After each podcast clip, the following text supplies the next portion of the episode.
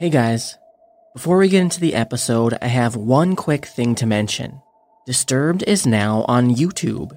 We'll be posting full episodes over there as well as doing some occasional live streams, contests, and giveaways, which you'll only be able to find on YouTube. We'd like to build up our following over there for a little bit more real time listener engagement. So make sure you head over and subscribe to the new YouTube channel and click the bell so you get notifications anytime we post. You'll find the link in the show notes of this episode or over at disturbedpodcast.com in the menu. And now, on with the show.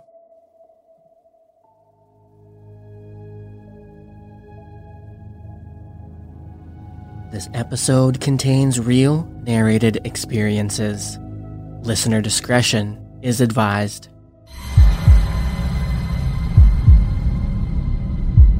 Good evening, and welcome into episode 22 of Disturbed. I'm your host, Chad. This week, I've got five true experiences that are sure to give you a good scare. So come along and join me as we explore the realm of true horror.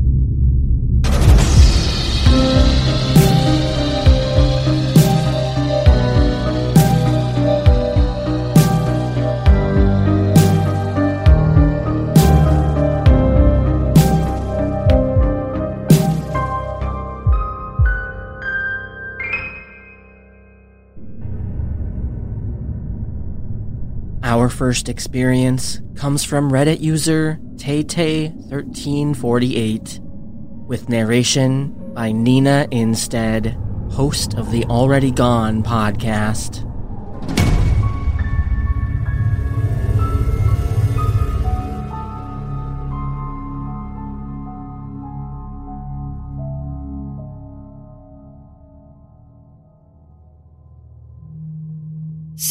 I've been wanting to write this encounter out for a while now. Unfortunately, it has taken me a long time to even fully fathom and process the potential danger I was in the evening that this story takes place. This happened about a year ago, and for background, I'm a 22 year old woman who was attending university in a larger city about three hours from my hometown. And I was living alone at the time, with my closest relatives being hours away. I had recently gotten out of a very abusive relationship, and honestly, I was heartbroken and I felt devastated.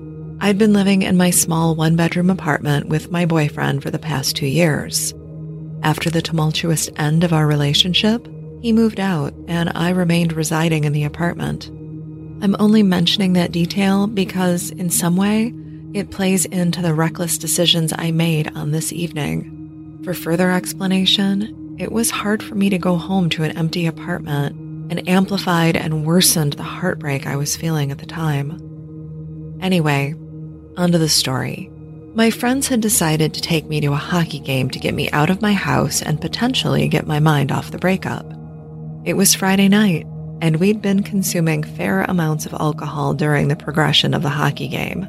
In the arena where the game was, there's also a casino, and after the game, we decided to go to the casino to have a few more drinks. It was a busy night, and the line for the bar was long. While I was patiently waiting for service, I had started talking to a group of three men, and I foolishly exchanged numbers with one member of their group. My friends and I decided to call it a night following only one drink at the casino due to the overwhelming amount of people crowding the area. We parted ways, but instead of going to my apartment, I spontaneously, and if I'm honest, quite drunkenly, decide to text the man I had previously exchanged contact information with. He responded. He told me that he and his friends relocated to a nightclub in the area and suggested that I join them to continue a night of drinking. I still regret almost every choice I made on this evening, but I booked an Uber to meet the group of men and headed in their direction. The night from there on consisted of large volumes of alcohol and dancing. Now, as I mentioned earlier, my judgment was severely lacking due to both intoxication and the impulsiveness I was feeling, possibly in an attempt to numb the pain of the breakup. I'd never had a one night stand before, and I decided I was going home with the man I'd been chatting and dancing with all evening. We arrived at his place via Uber, which he booked, and it was super clean. Think hospital level clean, right down to the smell. Without even offering, he pours us each a glass of seemingly expensive red wine. And I thought nothing of it at the time, being that he poured it right in front of me, so I drank it. And that's the last memory I have. Prior to waking up in his bedroom, due to the noise of the shower running, I was groggy and dazed when I woke up, but I slowly started to realize where I was and who I was with and I started to panic when I realized the only article of clothing still on my body was my bra. I frantically began to search for my cell phone, my clothing, my wallet. I rushed out of his bedroom, hoping to leave unnoticed before he got out of the shower. And when I left the bedroom, my heart dropped because all of his furniture and floors, they were completely covered with plastic shower curtains. Shower curtains that weren't there when I arrived hours earlier. Worse yet, all of my personal belongings were placed on the kitchen island next to a hammer. A hammer. My instincts kicked in and I grabbed my things and ran out the door. I didn't even bother to get dressed first. Once I was out of the house, I ran for several minutes in a random direction. Panicked and fueled by adrenaline, I pulled my clothing on as I went, and when I finally stopped, I called a cab and went to my apartment and I didn't tell anyone anything about this incident for a long time afterward.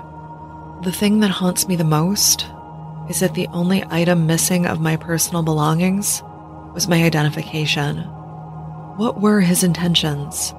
Did he take my ID as some sort of trophy or memento of what he had planned for me? What was put in the wine to sedate me like that? Looking back, I realize I should have contacted the authorities immediately. And perhaps the reason for both, me not speaking up to law enforcement and me not telling my friends and family about the horrors I witnessed, was because I was, and I still am, so ashamed of the impulsiveness I acted with that night. This eats away at me daily because I think it's too late for me to report this man.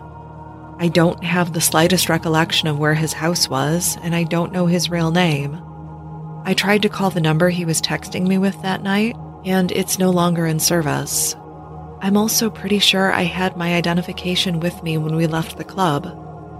If you have advice on how or if I can pursue this, I'd really be grateful.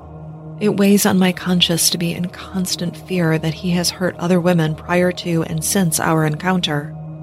I was not in the right state of mind for attempting to contact the authorities sooner. I know, I should have called the police. But anyway, potential serial rapist or murderer, whatever you were, let's not meet again.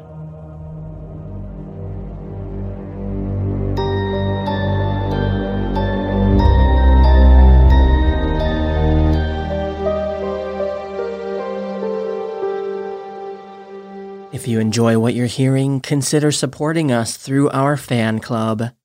Members enjoy perks like shoutouts, early ad free episodes, merch store discounts, and bonus episodes.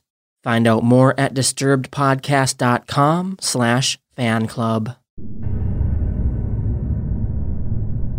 In our next experience, we meet Reddit user Character Homework 75 with narration by Aaron Lillis.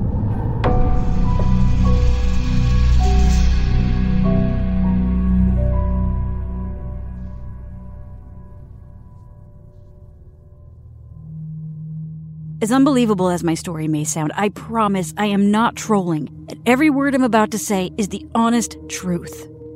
I cannot specifically remember exactly what grade I was in, but I do remember that I was in middle school. I remember this detail because when this event took place, I was with someone that was only my friend during my middle school years. After that, my friend moved away and we lost touch. This story takes place on the outskirts of St. Louis, Missouri, during the 1980s. For reference, we will call the friend I was with Amy. It had been a fun day with Amy. My mom had dropped us off at the mall where we had been wandering around window shopping and trying on clothes. This was a very tiny mall in a small town on the outskirts of St. Louis. Because this mall was so tiny, it didn't have a lot of restaurants or a food court. However, there was a McDonald's across the way. To get there faster, you could cut through a field that was in between the mall parking lot and a street. Once you cut across that field and crossed the road, McDonald's was right there. So Amy and I went to McDonald's, ordered our food, and sat down. We We were eating our ice cream and chatting away when a man walked in and sat down at the table in front of ours. The way we were sitting put Amy's back to him, but left me facing his direction. Almost immediately, I began to get an uneasy feeling because not only did this man not order anything to eat, he just sat there the entire time staring at me with the angriest look on his face. He wasn't even trying to hide the fact that he was staring. I also remember he had these piercing eyes that were bright blue. Now, keep in mind that this was before cell phones were abundant, so calling my mom wasn't an option. And being as young as I was, it never occurred to me in my childlike mind that I should maybe get the attention of an adult working there or ask to use the phone. All I could remember thinking was this scary man was making me feel very uncomfortable. So, Amy and I finished our food and ice cream. I had used her head to obstruct the man's view of my face and whispered to her what he'd been doing. I told her if he followed us out that we needed to run. Sure enough, as soon as we got up to leave, so did he. We rushed out the door as fast as we could. Then we began to sprint. I looked behind me and he was getting into one of those boat sized cars they made in the 70s and early 80s. Luckily for us, there wasn't much traffic and we were able to cross the street before he had a chance to get to us. When we got to the field, I turned around to look to see where he was again. Before I go further, let me note that next to the field was the street that ran horizontally, the one we crossed. And then to the left of the field, there was another street that ran vertically. That street intersected with the one we had to cross. So the field was basically in the corner of these streets. The street to the left didn't run in a perfectly straight line, though. It ran in a diagonal direction that would eventually take you to the mall parking lot. This was good because when I had turned around again, I could see that he was watching to see where we were going. Next, he turned onto the street to the left of us and was driving very fast. He was definitely coming for us. Like I said, the street that ran diagonally took him in the direction away from us, but would eventually have us end up in the same parking lot. It was very obvious he was trying to get to the mall parking lot before we could get there. Because the road he was on went away from us and we were shortcutting it through the field plus running as fast as we could, we were able to get inside of the mall before he could catch us. We got very, very lucky. Once we got inside of the mall, we frantically ran up to a security guard and told him what had happened. Shockingly enough, he blew our story off as an exaggerated tale from two dramatic middle school children. Things were much different back then. Today, if young kids approached an adult with a story like that, the police would be called right away and a description of the man and his vehicle would be taken. Even worse than that, when Amy and I told my mother the story, she blew it off as well. My mother was emotionally neglectful and definitely was not the best parent growing up. I had serious trust issues towards adults growing up because of many situations like this. I never felt protected by the people that should have listened and kept me safe. I felt alone and unheard. This event being an important reason I felt that way. But that's another story. So, fast forward to a few days ago. My husband was watching a YouTube video about serial killers. I stopped dead in my tracks because as he was watching it, a familiar picture popped up on the video. One of the people slash pictures of the men mentioned in this video was the man from McDonald's. I am 95% certain it was him. His name was Tommy Lynn Sells. Let me add that I have an excellent memory and am definitely a visual learner. I suck at names, but never forget faces. I can even remember a few people and events from when I was only three years old. This was such a scary event that I never forgot that man's face or the angry look that radiated off of him. It definitely stayed engraved in my young mind. No doubt that man was evil. My husband already knew my story. When I told him I thought that was the man who attempted to kidnap me, he was a bit skeptical. So, together, we decided to do a little further research on this guy. What came next only solidified what I suspected. Tommy Lynn Sells was killing people, sometimes young girls my age, and he was indeed killing people in the St. Louis area during that time. He was also working at carnivals and was traveling, killing other people in other states. Unlike most serial killers, he didn't have a type. Anyone he could get his hands on was fair game. He just liked the rush of killing. What made this creepier was the mall that Amy and I were at had a carnival going on every summer in the parking lot on the other side of where we were. I cannot remember what month it was, but when this happened, I do remember the weather was hot. I am relatively positive it was summertime. I wonder if he was working for that carnival. The picture of him on Wikipedia is exactly what the man at McDonald's looked like, even down to that same evil, angry look. I will never forget that expression. I've been mulling over and over this ever since. I don't know if I should contact the FBI with my story. Though he was executed in 2014, LE knows of 22 murders he committed, but they suspect there are many, many more. My story might place him in an area someone disappeared from, but I don't know how helpful it would be considering I can't remember the exact month or year. I don't even know if I would be believed. What would you listeners do?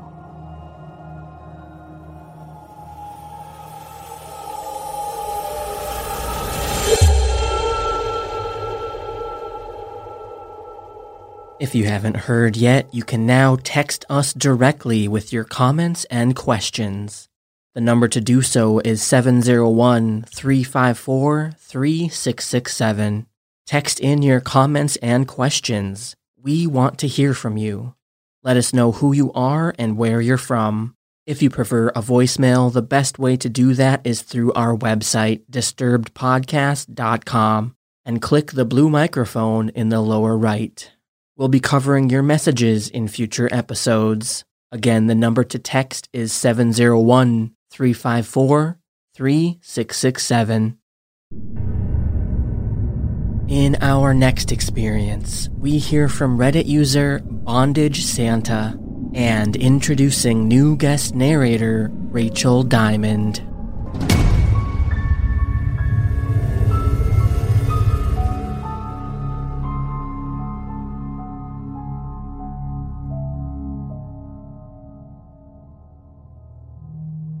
This happened two years ago, August 11th, 2018. My fiance and I were on the second night of our two night camping trip at a popular campground about half an hour from where we live.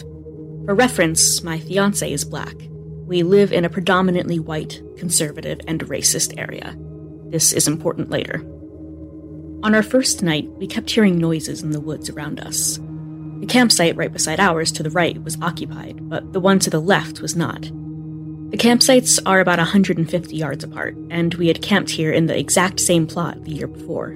Needless to say, we were familiar with the area and the various kinds of animals that live in the woods.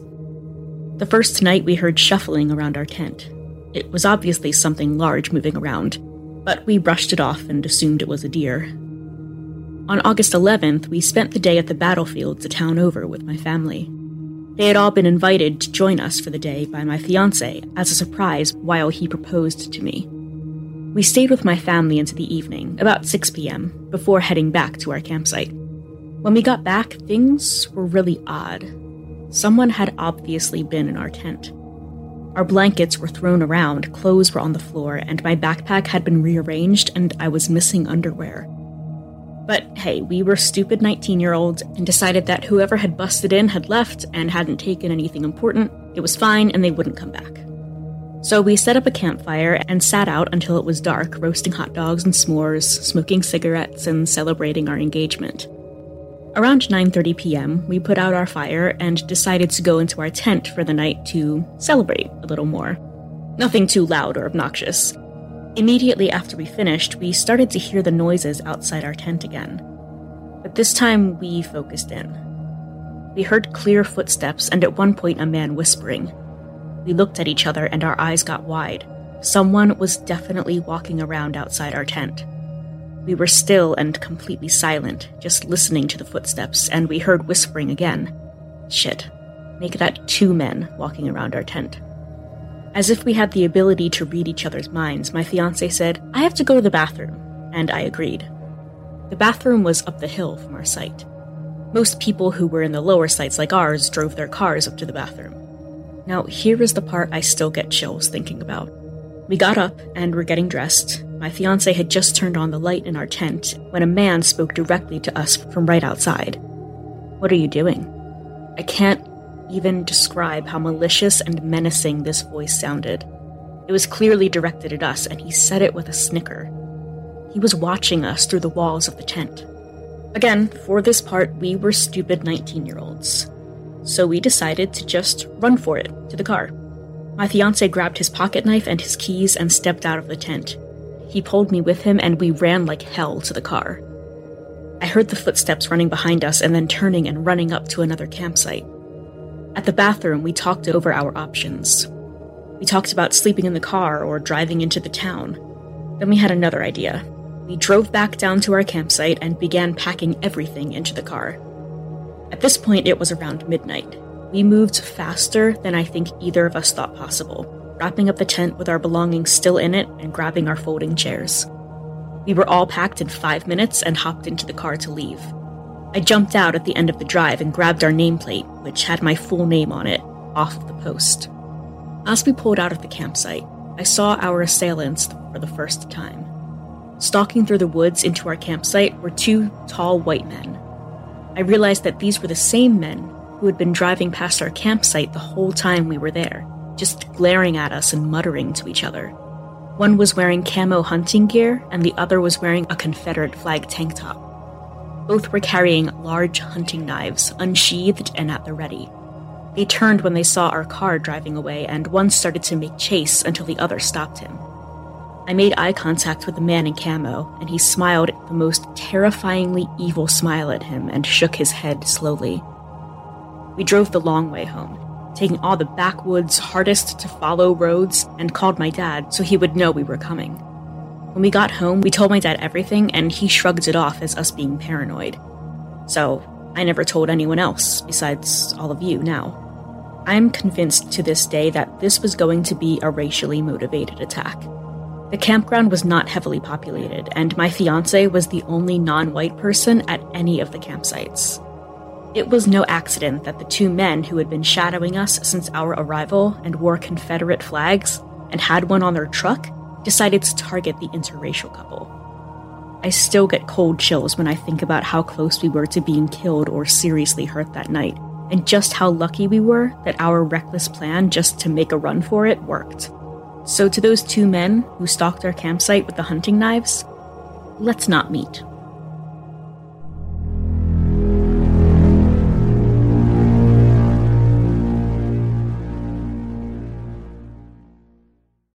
This episode is made possible by Supporti.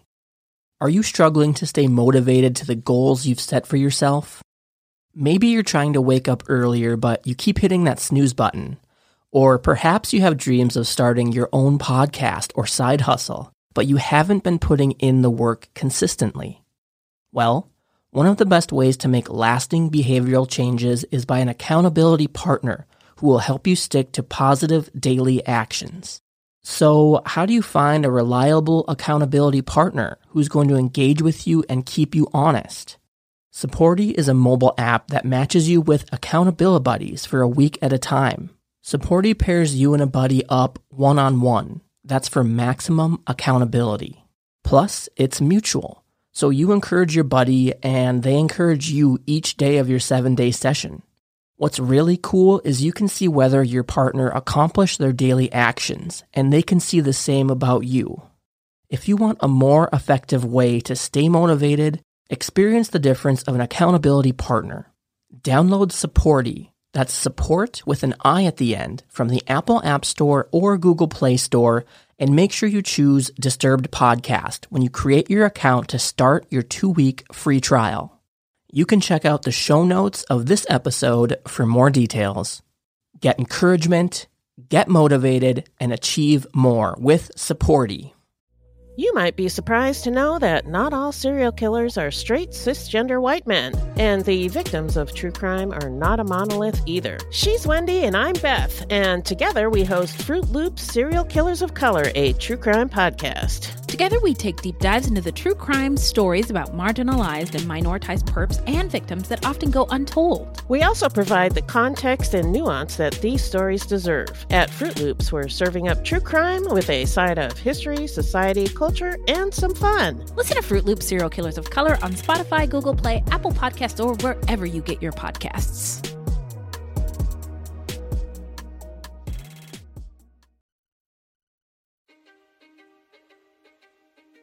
History is complicated. The story of human progress is long, messy, and riddled with controversies big and small. On Conflicted, we dive headfirst into history's most infamous events and contentious figures. We try and untangle the good from the bad, the fact from the fiction, and the monsters from the misunderstood. Was Genghis Khan a murderous butcher or a civic pioneer? Did the Allied powers go too far in firebombing the German city of Dresden at the twilight of World War II? And how did the Marquis de Sade acquire such a sinister reputation? And was any of it true? These are just a few of the tough questions we wrestle with and investigate on Conflicted. So if you love history or just enjoy a good story, please join me, your host, Zach Cornwell, for a fascinating new topic each and every month. Conflicted, a history podcast, is available on Spotify, Apple, or wherever else you get your podcasts. I hope to see you soon.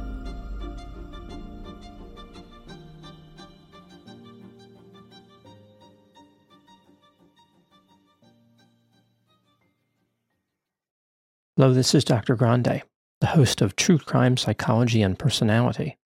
On my podcast, I explore and explain the pathology behind some of the most horrendous crimes and those who commit them. We discuss topics like narcissism, psychopathy, sociopathy, and antisocial personality disorder from a scientifically informed perspective. What is a narcissist? How do you spot a sociopath? What signs can you look for to protect yourself from these dangerous personalities?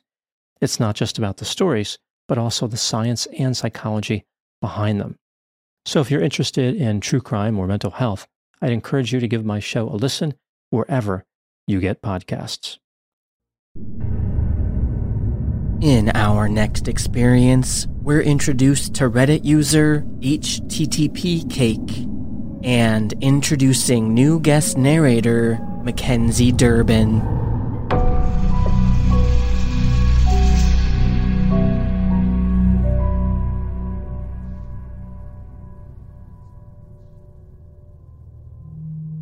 Happened when I was six years old, and now I'm 22.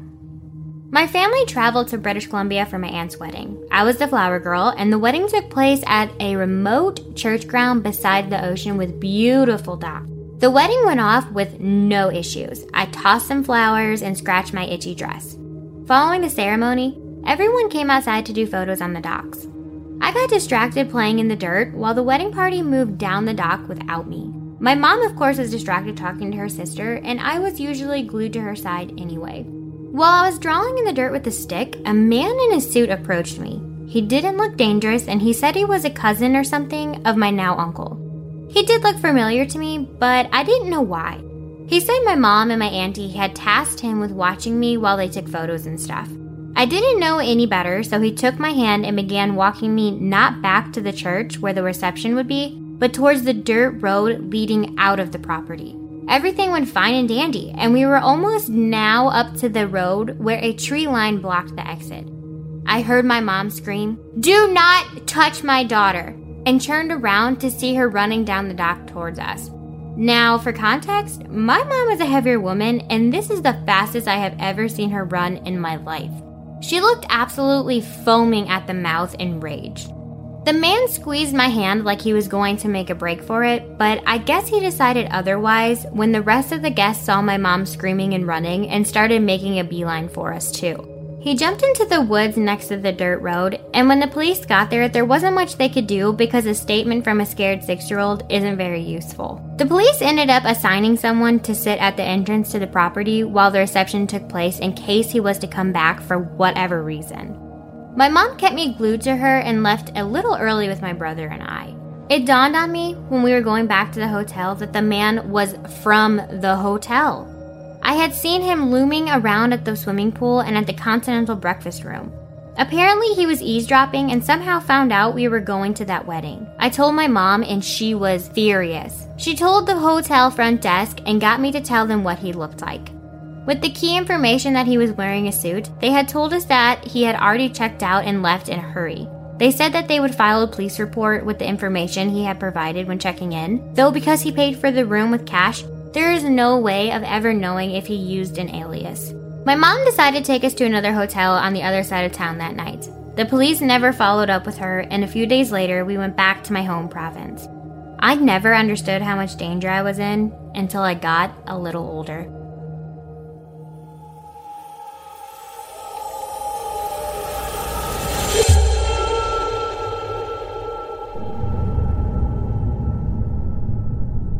Our final experience, we hear from Reddit user Prod by UNHINHXD with narration by yours truly.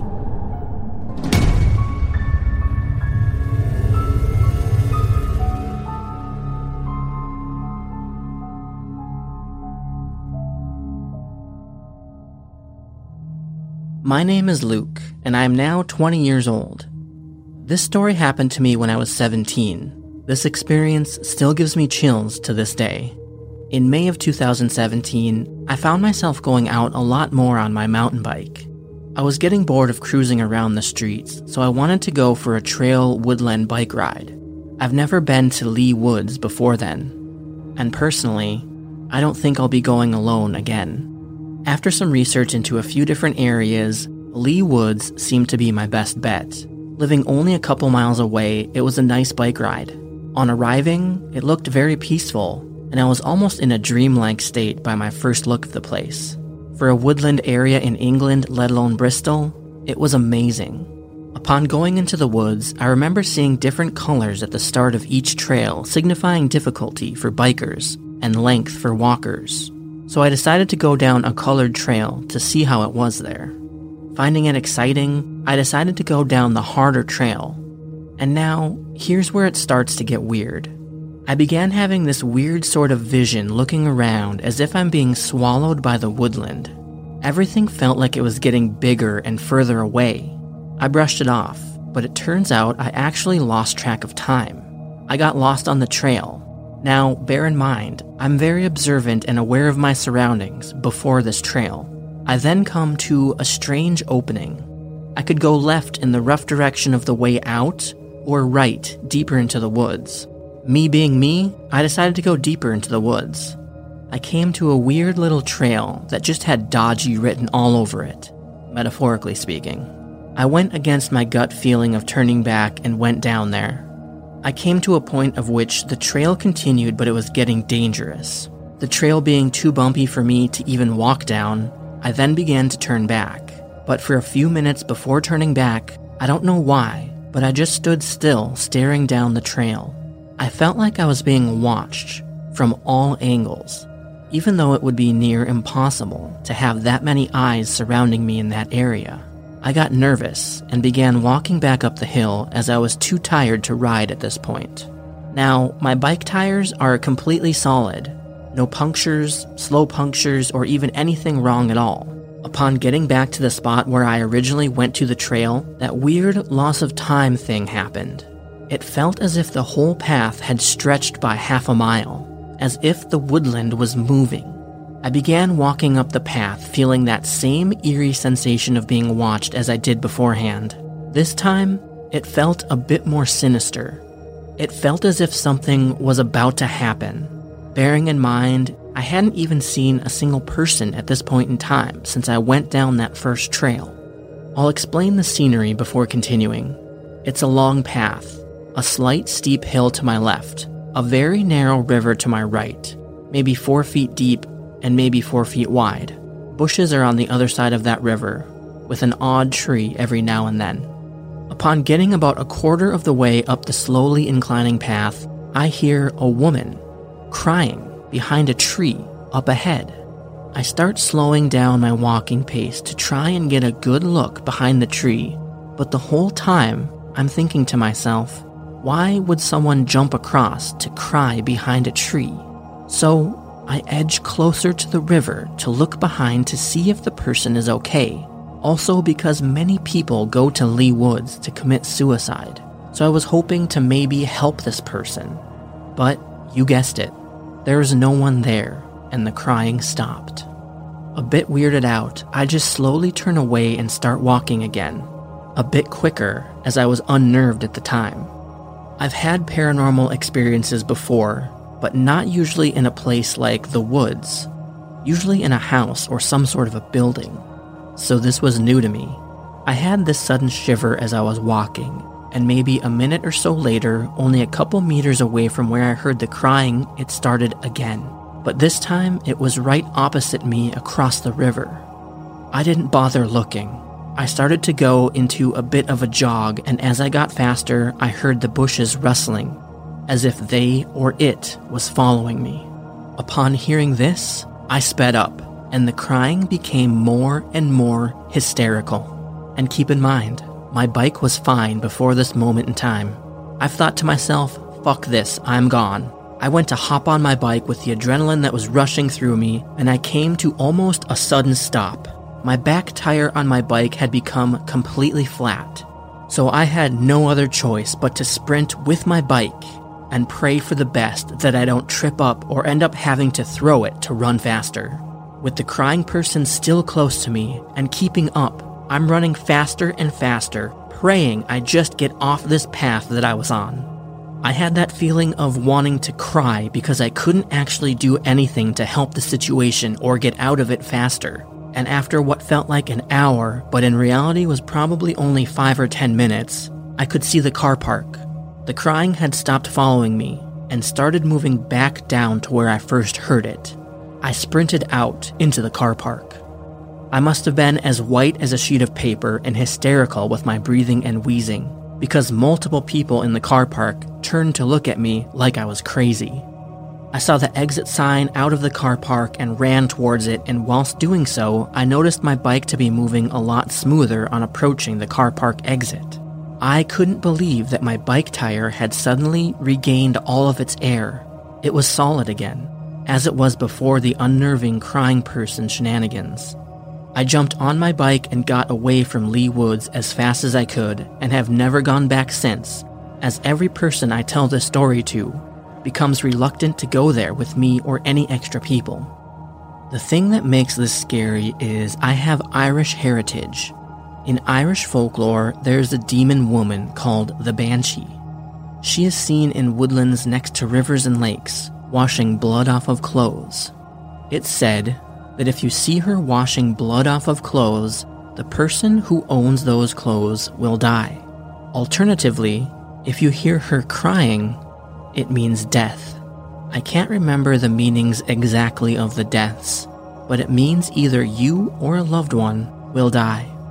Since 2017, I've lost my auntie, two of my best friends, and a dog.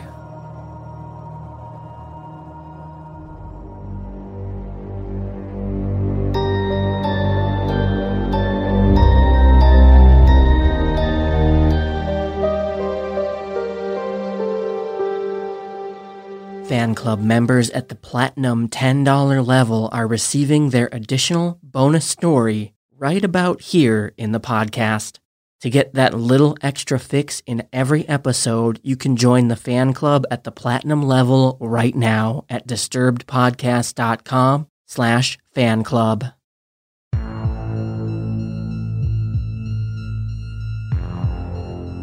If you've enjoyed this episode of Disturbed, the best thing you can do is subscribe wherever you're listening. Leave us a rating and review, and tell a few friends about us.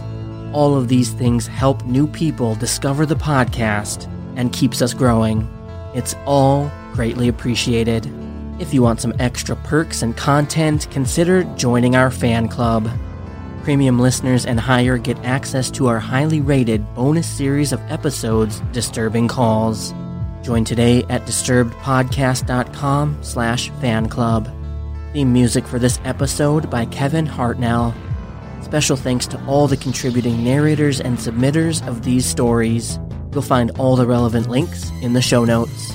You can see more info on our website, disturbedpodcast.com. Find us on Facebook and Instagram at Disturbed Podcast and on Twitter at Disturbed underscore pod to stay up to date with all the latest Disturbed news. And don't forget to go subscribe to our YouTube channel and shoot us a text at 701 354 3667. We'll be back next week with a brand new episode. Stay safe out there, y'all.